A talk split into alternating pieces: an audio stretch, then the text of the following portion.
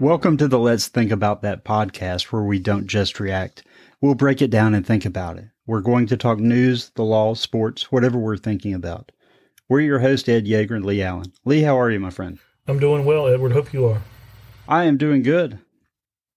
And I was uh, before we signed on. I'll just say that you know I, one of the last things I said to you was I haven't really done much preparation for this week's show, uh, but it seems like there's a lot of stuff we can talk about. Yeah, I think I think we'll be fine.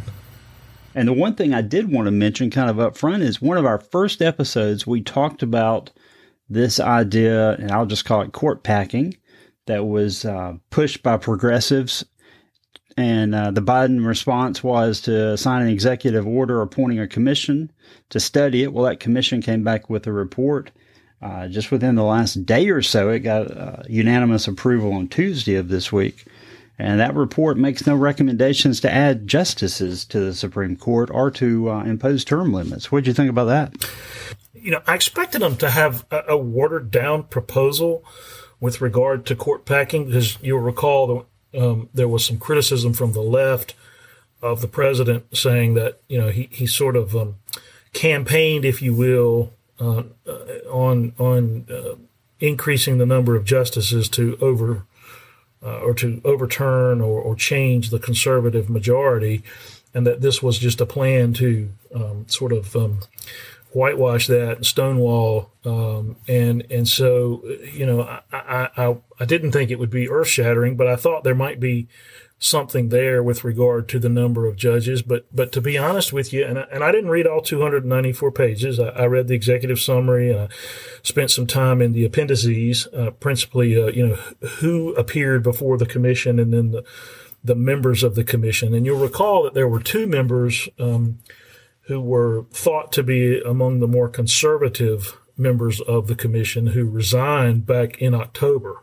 I thought might signal perhaps um, a more strident approach. But in reading it, and you and I were talking about this, and this was your comment that um, you know it, it, seems like they took their their oath and their uh, their charge um, to heart and presented what I read to be a fairly neutral document that makes, I think there, it's fair to say there, there are three recommendations that the commission makes with regard to the Supreme Court. And I, I thought they made a lot of um, common sense, to be honest with you. Yeah, I agree. And just, just to be clear, that, that charge that you referenced was to kind of be neutral in presentation and to talk about the role and operation of the Supreme Court.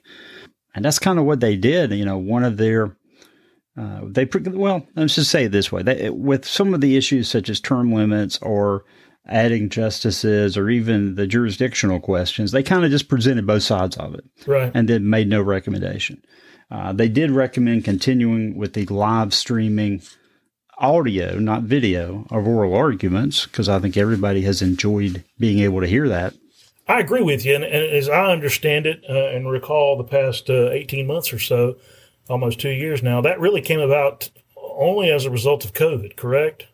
Well, that's right, because they weren't meeting in the same place. So uh, right. uh, every justice was remote. You remember during one or, early oral argument, you could hear a toilet flushing yes. in somebody, and there was speculation as right, to, as to uh, who flushed. That's right.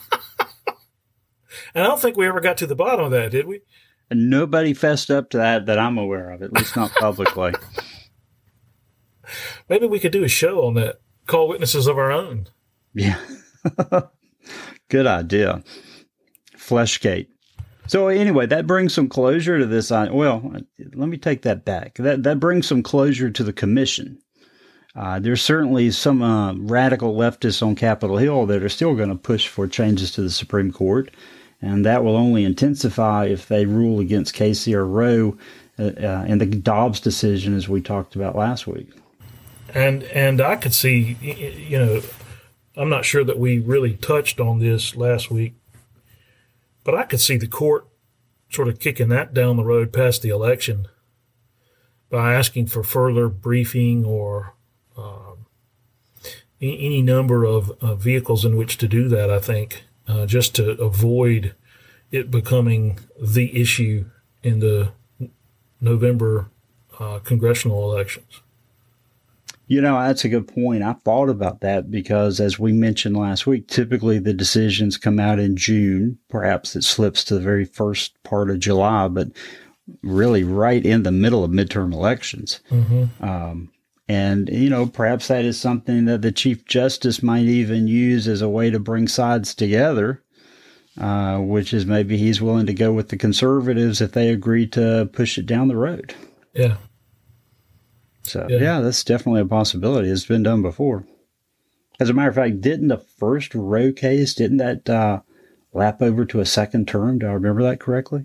Mm, I don't remember it. You might very well be right. I just don't don't remember. But it ha- it has been done before, and and sometimes for reasons of, you know, when they got into the the reading the briefs and, and so forth, they wanted to hear something different or something in addition to but sometimes I think uh, I couldn't re- recall the cases, but I think there's been uh, pretty much um, acceptance of the fact that the court has done it at times to avoid um, releasing uh, a decision around an election. But I could be wrong on that. But that's my memory.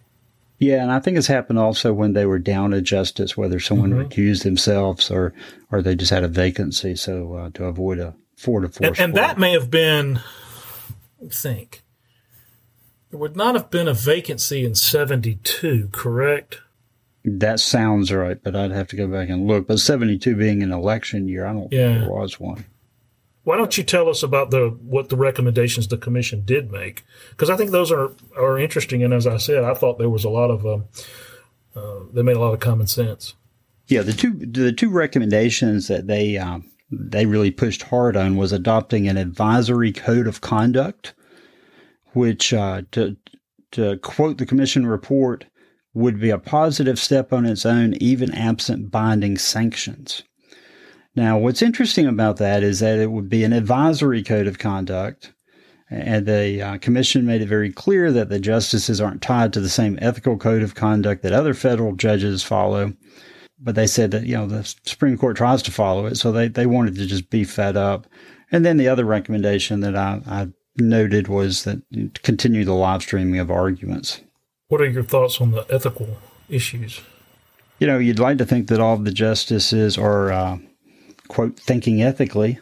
Yeah. And, and, that they are doing that, but uh, you know it doesn't ever hurt to uh, to try to put some type of language in place that everyone has to actually think through and discuss and commit to, and they kind of know their left and right boundaries. And you know, yeah. perhaps there's nothing there's nothing wrong with that. Yeah, I'm and, not sure that I can see how it would ever have made a difference in any case. Right, but at least then too, you would like to think that different justices would at least be thinking about the same criteria in in making those decisions, whereas now there's no such I mean, you hope, but but there's really not. Um, I guess that comfort level that you know. He, here's how you kind of think through that issue in deciding whatever it is. Uh, typically, it's referring to recusal, uh, and and I suppose some behavior too. Um, you know, they've got that whole thing with with Justice and then Chief Justice nominee Abe Fortas teaching a class for what was it twenty five thousand dollars way back in the late '60s um, as an adjunct professor at I think it was at American University School of Law that torpedoed his nomination to be Chief Justice and um, kind of soured him on the court um, and and led to his resignation, I suppose. Uh, that plus some some other things that he had done, like providing political advice to LBJ and writing speeches and, and, and, and, so forth, even though he was on the court, kind of caused a, a, lot of heartburn among particularly Republicans, but also among Democrats too, and, and court court observers as just being mm, a little much for a su- sitting Supreme Court justice. Well, I think the more recent example, which I don't know that it caused any heartburn on the left, was Elena Kagan, who came to the court shortly after being a White House advisor. That's right. During the Obama administration. Principally during, she, she was deeply involved in the Obamacare uh, assembly and and adoption. Uh, and and then of course it, it, that case came up in a I guess from a, a lawyerly court standpoint, a relatively quick time, a few several years. Um, and she did not recuse herself and took she, part in that decision. She did not, and there were calls for her to have done so, um, but she did not. And there were calls uh, as well in the past two uh, nomination processes for Justice Kavanaugh and Justice Barrett uh, for them to each of them to recuse uh, himself or and herself with regard to the Roe case or abortion cases generally um, as a result of uh, the accusation, I guess, by the left that they were nominated, if not solely, at least principally because of their opposition or seeming opposition to um, Roe and its progeny. Yeah, I, I, recall that happening during their confirmation hearings. That seemed more like a hail mary from the Democrats to try to uh, at least put some pressure on them, maybe later when they were on the court. Yeah, uh, you know, just along that line, let's just say that uh, Thomas has been quite clear he thinks Roe was just wrong, and he's given public speeches about that. Yeah. Now, you know, I think as a as a judge or a justice, they still review the case that is before them, the facts, the record, and the law that they're trying to apply in that case. So, the fact that he believes that doesn't mean he can make any particular decision in a particular case. But he's been very clear that he just thinks it was wrong. And um, Justice Scalia, when he was alive, often spoke and talked about his philosophy about the Constitution and was, was quite, quite clear that he didn't think the Constitution should be read to find things that didn't exist in the framers' ma- minds when they uh, when they uh, started. So. Right. They, they both think that not only is abortion morally wrong, but the Roe case was intellectually and legally wrongly arrived at. Uh, in other legal news, I guess the uh, Ghislaine Maxwell trial is continuing. The uh, Theranos trial seems to be uh, resting soon and going to the jury. And now, just today, the Jussie Smollett case in Chicago went to the jury. Did they actually argue in the uh, Smollett case? They did? They did. That was today. Okay. How long has the jury had the case? They had it about an hour before they were excused for the day. I had uh, not kept up with it today, but uh, the prior day's testimonies uh, t- testimony was quite salacious, uh, to say the least. And you mean with Smollett's testimony as yeah. to uh, what he'd been doing? He admitted to a number of crimes and other misconduct he, he, on the witness stand. Uh, you almost wonder if he's up there and the and the because he's not helping himself. If if it's just that he's so I don't know what the word is bizarre or you know that that that he's hoping that they're just going to say this guy's a nut and and let him go. Uh, well, either that or he thinks that just being honest is the, being honest at this stage of the, the process is his best friend, and that if he admits he did something wrong, that just makes him look even more honest. Uh, yeah, he's so divorced from reality that he just doesn't see any problem with the fact he's driving around smoking marijuana. I, I kind of think it's the latter. And I mean, his, his, testimony, I think it was yesterday, where he said that, you know, he, he took the noose off his off his neck, and then when the cops came, you know, he put it back on so they could see it. On. I mean, that, that's just, I don't know. That uh, he he did not seem credible to me in his testimony, and, and so uh, it'll be interesting to watch that. Um, I don't know how long. Do you know how long they argued? Oh, I don't know how long the arguments lasted. Uh, um, the jury got the case very late in the day. Yeah, and uh, and the Maxwell case, and you and I had some conversation either last night or this morning about that. It, uh, from from what I had uh, read, it seemed like the government was either moving slowly or seemed to have overlooked the fact that they needed to offer evidence to support what they had actually indicted Ghislaine Maxwell, or however you say her name, for doing. And that is the transportation and procurement, I think were the words, but something along those lines of underage females for sexual purposes for Jeffrey Epstein herself, and then uh, any number of unknown individuals, some of whom have become known, I guess, through the testimony. I think there was some movement yesterday there was a, a, witness who said that uh, Ghislaine, uh, Ghislaine, whatever, Maxwell had, had gotten her to uh, have sex with Epstein and also herself, and that she was paid and she was 14 at the time or something like that. So I, I don't know whether they're just proceeding cautiously and slowly or, or, or what that is. You see, right, much speculation uh, on uh, by commentators in, in the media. Well, it seems like they're just trying to put Jeffrey Epstein on trial by proxy. And that's that's a dangerous tactic because it feels like they've got all this evidence. I mean, they found literally found a safe in his home, used a saw, broke into the safe, and then found computer hard drives and, and CDs with, with, hundreds and thousands of, of images, which the judge has ruled some can come in, some can't. But but they have all of this evidence and they just think they just throw it all at the case. Mm-hmm. Now the problem is Epstein's dead. You know, at least some conversation. well, yeah, maybe he's not. Um, but uh, you know, he's not on trial. That's I mean, right. we, can, we can definitely say that. Uh, so you know, uh, I, I, think the the jury by the time this thing's going to be over, you know, they may have enough evidence that all of the elements of each of the um, charges or counts against Maxwell are, are proven, but they're going to have to sort through so much uh, chaff to get to the wheat. But that's just a risky um, approach, I think. I think so too, and and I think that uh, they they they're, they're probably going to wish when it's over that they had not done that. They had done more focusing um, on on what she actually did um, you know, one of the things that came out uh, earlier this week was, um, I guess, the names in the uh, Epstein Little Black Book.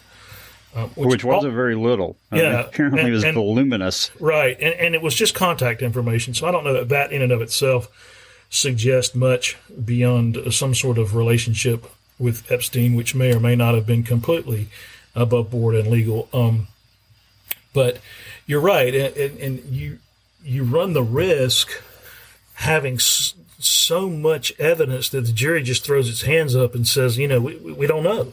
Uh, As we've said before, the prosecution needs 12, the defense only needs one. That's right. And, you know, Robert Louis Stevenson said, you know, there is but one true art, and that is to reduce.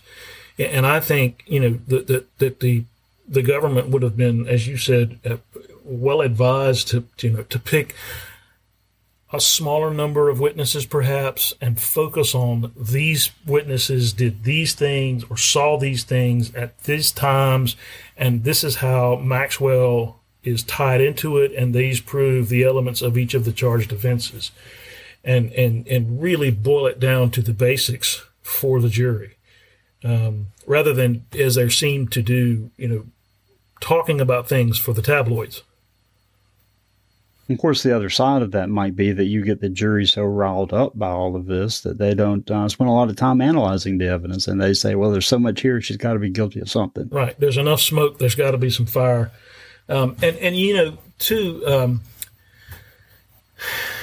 there's a conspiracy theory out there. I was coming to that. That they're that and they're, I knew they're and trying I knew to lose. You would know.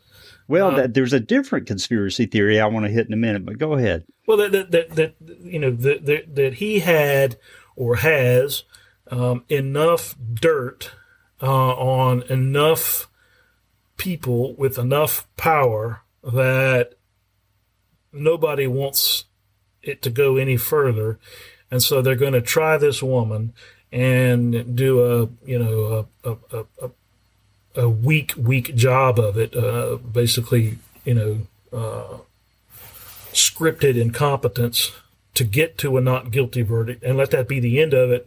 And then all of this dirt stays under wraps, and the various people uh, who would otherwise be embarrassed and perhaps even charge themselves if some of this came out can get on with their lives in the power positions that they occupy as part of the Trilateral Commission or the Illuminati or, or whatever they are.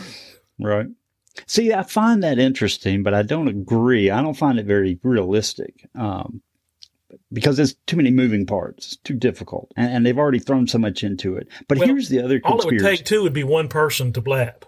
Well, that's right. You know, and if you're low enough, they may not even be focusing on you to threaten you, and then you you, you get the right reporter or uh, television or radio or internet site, and you tell enough that the cat's out of the bag. Yeah. But here's the other conspiracy theory I want to hear your thoughts about. And I haven't heard this in a while, but it came out basically when Epstein was still alive. And there were people that posited the idea that all of his money came, or not all, but a significant amount of his money came from blackmail activities rather than his supposedly legitimate businesses. Because some people were saying, you know, he's some kind of money manager or something. How could he make this much money? He owns an island, he owns jets, etc. Yeah. Um, and now, when I hear that they are finding hard drives in a safe and twenty thousand images, that makes me wonder if there's not some credence to that. That he would use these activities, and he may have had his own sexual proclivities, but he would uh, also set these girls up with rich and famous people, and then he would blackmail them for lots of money. Yeah, I, I, think there's something to it. I mean, there, there, every, as I understand it, every room in his home or homes, there was a secret camera in. Um, there, there are all these images and computers and photographs and videos and so forth. It does seem to, to, to have some some element of of um, of credibility, uh, you know, and, and and to take it further, there is the notion uh, that he was an agent of the Israeli Secret Service, the Mossad, and and was uh, sort of set up in, in, in, this position and given this um, fake business as a money manager um, by the Israeli Mossad. Uh, for the express purpose of finding dirt on uh, various powerful people in order to um, you know, have some, I guess, ability to control them for political uh, reasons, and that he either on his own or with their permission took it a step further uh, and and built this enormous financial empire and continued to to conduct whatever uh, whatever he was doing, and and and, and in order to to further uh, his his blackmailing victims and and and and so forth, and and the you know the the I guess the the piece of this that that fits there as well is Maxwell's father, uh, the late Rupert Maxwell, I think, or is it Robert? It's, I think it was Rupert Maxwell. Okay, was a journalist of some sort in England, I think. Is um, I believe he's of Jewish heritage or was and was had some ties to the Mossad and um, the Israeli government and some sort of intelligence type activities. And he died or was found to have died in the ocean, I think, uh, in somewhat suspicious circumstances where the story was he either got in the water and had a heart attack or had a heart attack and fell in the water. But it, a lot of people at the time and since have said it, it doesn't, it doesn't make sense. It, you know, it, it, it seems to have fostered a conspiracy that, that he was uh, assassinated. The story was that he must have fallen off his yacht because he was found dead floating in the water in the Atlantic Ocean. So, um, so you know, I, I agree with you. I think it's, it, it would be hard, I think, to amass the fortune that Jeffrey Epstein amassed as a, a, as an advisor to other rich people. And you know, he's an interesting guy. He is was very very smart, particularly with regard to mathematics. Um, he did not graduate from college, uh, but he was able to get a job at some fancy boarding school somewhere, I think in New England or upstate New York, teaching math. Right. Um, and John Roberts, the Chief Justice's father, was the principal there, or something like that. Yeah, yeah. Um, and you know, I think from all accounts that I've read, did a great job teaching math. And they only he only stopped when the school was alerted that he didn't have a degree.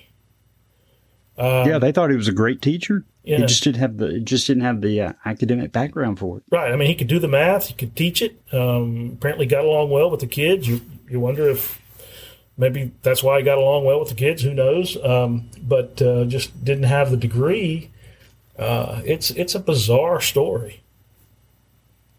Yeah, bizarre story with a bizarre ending, which we'll probably never get an explanation to. But you but know, you're going to write the great American novel, sort of based on the maybe we the, can make a conspiracy. yeah. yeah. So I'm, no, I'm in for are, that. Those, those are we. You know, you normally are good for one conspiracy theory, but we got two into the show yeah, this and, week, and I appreciate it. And I know that it's only because we're getting close to Christmas that we were able to do that. Yeah. Now I don't know. Have you followed this uh, Elizabeth Holmes trial that's going on in California? Um, uh, uh very briefly. I, I I noticed or read about, and this is probably several months ago now. Um, she had a number of uh, sort of um, what what I'll call defense intellectuals on her board, foreign policy kind of folks, you know, solid, staid, old money, uh, you know, establishment folks. One of whom was um, James Mattis, and he got called in and in some preliminary part of this criminal prosecution and and actually was um, I don't know if he was deposed or if he it was a hearing and he was cross examined, but you know I remember reading about that. And then the other thing that that I that I noticed uh, and I is she and you can get on YouTube and see this. She has been captured on film changing her voice in rather strange ways depending on what she was saying and to whom she was talking. And and that is I guess spawned a lot of discussion and, and some theories as to what and why. And then I, I, I, I had a couple of hours one day early on in this episode to kill, and I, I spent some time running down what it was that, excuse me, that she had, that her company had done Mm-hmm. And it basically, as I understand it, was they wanted to take a drop or two of blood like you get from a finger stick and do the same number and types of tests that you could do with uh, taking blood from your arm and taking, you know, the, the tubes. That was her promise that her technology would do that. Right. And she was um, she was a darling. Of, I don't want to say darling of Wall Street, but a darling of the tech community and a darling of um, investment analysts for several years. They thought this company was just amazing, right? And, and she claimed that, yeah, like you say, they could take a drop of blood, they could run all these tests that would be as accurate as anything else, and um, stock went wild. I think she was the. I think it's fair to say she was the darling of Wall Street. And was it CVS that she struck the deal with to uh, to take the blood. You mean for the actual test? Mm-hmm. Yeah. Um, it could have been. I don't. I don't it was some national what she, chain. I don't. What she, I was thinking. I was thinking it was LabCorp, but I may be wrong. But I, I think what it she was a drugstore.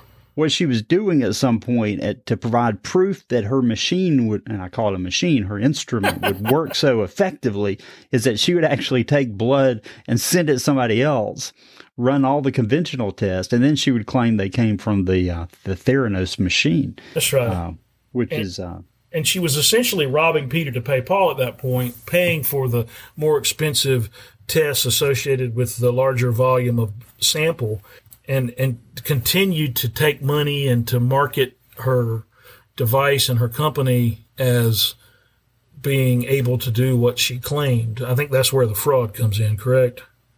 Yeah, I think that's true. And, um, you know, she was a huge fan of Steve Jobs, the founder of Apple, and she kind of dressed like him and she would make speeches and presentations like he did.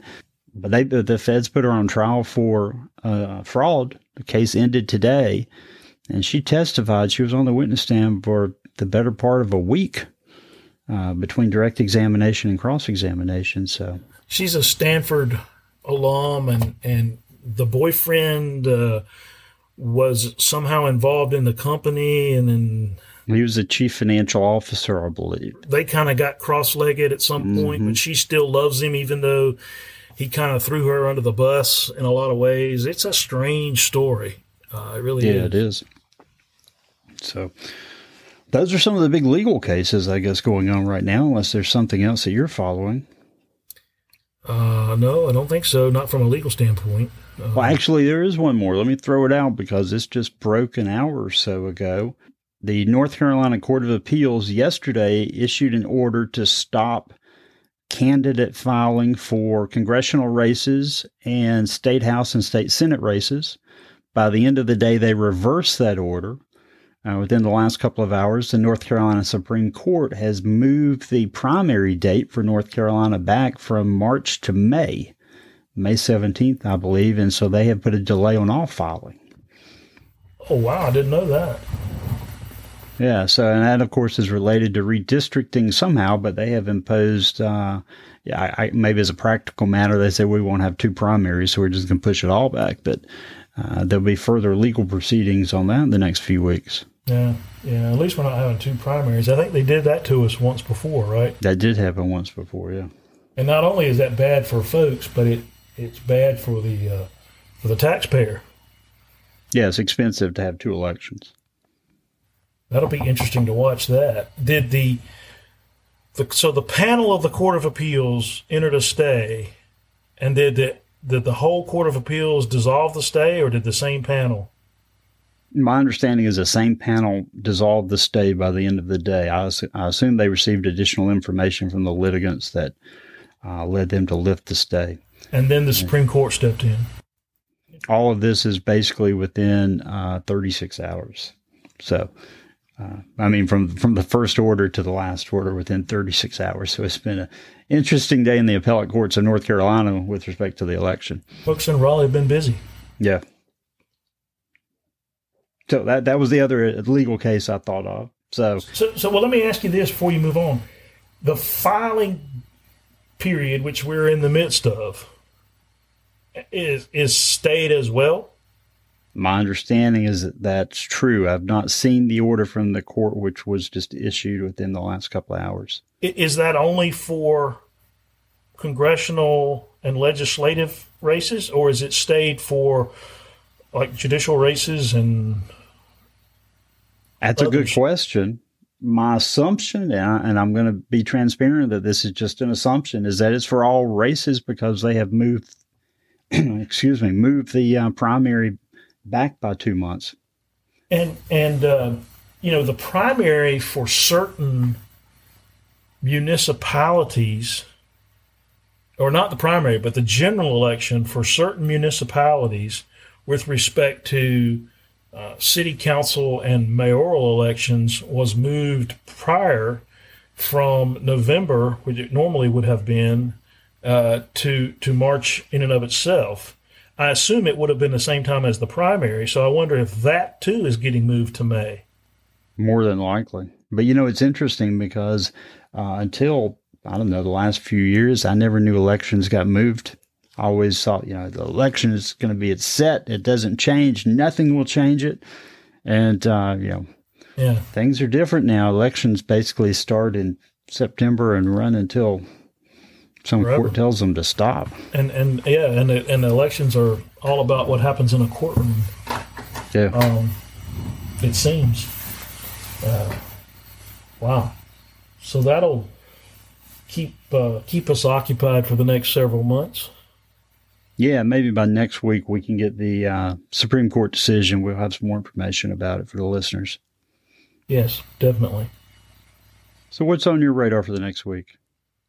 Uh, well, beyond what we've talked about, um, I'm still keeping an eye on the Major League Baseball lockout. There is now a, a, a lockout, and and I'm uh, hopeful that uh, that these this labor dispute will not result in um, a delay of the season. Um, have you seen anything else about any negotiations? No, I have not. You know, last week, right before we came on the air, they had talked for seven minutes and then stopped, and, and I haven't seen anything with regard to negotiations since then. I got an email yesterday about spring training tickets, so uh, I guess the club is going to continue to do what they have to do. Yeah, yeah, interesting. Um, there was uh, this. Uh, uh for lack of I, am not I know I'm not using the right term, but the senior committee of Hall of Fame voters that meets once every five years uh, announced um, some uh, elections to the Hall of Fame from from those folks uh, on Sunday afternoon. There were six people elected to the Hall of Fame, and I was troubled, um, frankly, by some of the folks who were left off, more so than uh, than, than those who who were elected. But that's kind of where I am. Uh, other than that, I don't see a whole lot on the radar. There's talk, and you probably know more about this than I. That there's there's talk that uh, the turtle, uh, the Senate Minority Leader, Mr. McConnell of Kentucky, has struck a deal with Chuck Schumer to provide 10 Republican votes uh, for or uh, for a, a procedural vote that will allow the Democrats to raise the debt limit, but the Republicans will not, no Republican will have to vote to raise the debt limit be, because they promised they would not do so when they struck the deal in July or August, whenever it was. And, and that's the kind of thing that, of course, turns off middle America with, with regard to, to, to politicians. So, uh, we'll keep our eyes on that. But uh, that's kind of it for me. The story about the debt limit, and I've seen that also, and uh, I guess both Axios and Politico have reported that unnamed sources say that in the Republican Senate caucus meeting, that McConnell laid out this plan, and it, it kind of fell flat. But his plan is, yeah, like you say, 10 10 Republican senators have to come out and vote with the Democrats to advance the debt ceiling instead of forcing them to take their own vote on it and own it. And it's not clear who those 10 Republican senators are going to be, or that he has the authority or the um, persuasive power that he can get those votes. Yeah. I would certainly think no senator who's up for election now on the Republican side or up for election in 2022 is going to be one of those 10. I wouldn't think so. So um, you wonder about like Senator Burr, who's leaving office. You know whether he he would be willing to do it. Um, there's some others who, who are leaving office, but um, you know it's it's essentially I, I think it boils down to a one time uh, deal to avoid a filibuster and cloture, uh, and and and get this done but I thought the last deal was a one time deal. Well, it was. And so it's that was a different another, deal. It's a different deal. so this is another one time deal. That's and right. we just get a string of them. And, and, and that's um, the problem with Republicans. You know, Democrats don't play that way. But Republicans say we're going to do this and then they change and they go backwards and they, they, they, they, they, they seek consensus by giving and never getting. Well, that's because they just get beat up on constantly by the media, by the uh, certainly by the left wingers, but uh, by the by the mainstream media, the alternate media, by all the activists who are out there, and they feel like they've got to compromise on something because right. they're taking too hard of a stand. Well, it's it's that and the fact that they want to be in Washington for a long time, and they want to do the Washington thing and get invited to all the right dinner parties and cocktail parties and Christmas parties and everything else. Um, and uh, you know, it's it's it's it's at best two steps forward, one step back, and it, it's probably more of just the Democrats march forward and the Republicans at best slow it down. At yeah. best, yeah. I have to say that over the next week, there seem to be three stories that we've talked about at various times on this that seem to all be kind of crystallizing inflation, crime, and the border. And all of these have been problems which have been exacerbated by decisions that the Biden administration has made. And they just all seem to be becoming particularly prevalent in the public eye at this point. There's a there's a new survey you may have seen that just came out in which people in multiple cities across the nation are seeing this rise in crime and actually seeing how it affects them. There's now a recall effort against the district attorney in Los Angeles. And the numbers continue to get worse. So I just don't know how that's going to play out, but it seems to me that the Biden administration is only going to be motivated by politics And at some point, someone there is going to say, This looks so bad for us, we have to do something. I don't know what that something is. And but it's got to come. too little, too late. Yeah. Yeah. It was already, it's already way too late. Well, yeah, but but in the in uh, I- yeah, you're right. Uh, the, the, there certainly seems to be a disconnect within the Biden administration with regard to whoever's hand is on the political tiller and whoever's hand is on the policy apparatus because they don't seem to mesh. Um, and uh, you know, I, I read the other day a story that, um, you know, the problem is that the administration ended up being populated by people that are just completely in over their heads at, at almost every position. And it's, you know, the, the proverbial fire drill. And, and they're all running around and nobody really knows what to do. So either they don't do anything, or what they do is an abject failure. Um, and and you, you, you saw the uh, the tweet about the guy that worked for the vice president who said, "My name's whatever, and I hold this position in the vice president's office, and I'm so proud to do so, and she's wonderful." Yeah. But but if you The read, comments to that were hilarious. yeah, they were. They were, and then the memes and um, eh, you know. But the I guess it was was it the Hill or Politico that ran the story that you know the the the, the rats are leaving the ship as far as the vice president is concerned. That um, you know she's impossible to work for, uh, and and uh, you know she can't keep the staff, and it seems like they're all saying the same thing using the same words. So you know there's some notion uh, that it's coming down from on high, uh, and that she's going to be forced off the ticket. I, I don't, I don't see how that's possible. Well, and, and to me, the better example of someone being in over their head has to be with the Secretary of uh, Transportation, Mayor Pete, and what he's. I had it on my list to talk about last week, and we just I didn't get to it with other things we talked about. But Sunday before last, he was on a show, and his response to the the fact that the price of gas keeps going up is that people can go buy an electric car, and then he said they don't ever have to worry about the price of gas again. And I, you know what went through my head is yeah because electricity is free right Right. is i mean that makes no sense and the average person they can't go and drop a hundred thousand dollars on a tesla No, and and and you know it makes no sense on several levels. Not only that, but you know there, there are very few. If you look at a map of places to charge, they're they're not all over. The ones that are there tend to be in certain areas populated by the folks that used to drive Volvos, but but uh, you know sort of the the the yuppie liberals. Um, th- there are these supercharging stations, but there are not as many of them, and it's much quicker to charge there. But apparently, they ruin the batteries. Um, so if you take a trip with one of these cars, you have to count. You have to you know figure out where you're going to stop and charge your charge your car every 250 miles or whatever.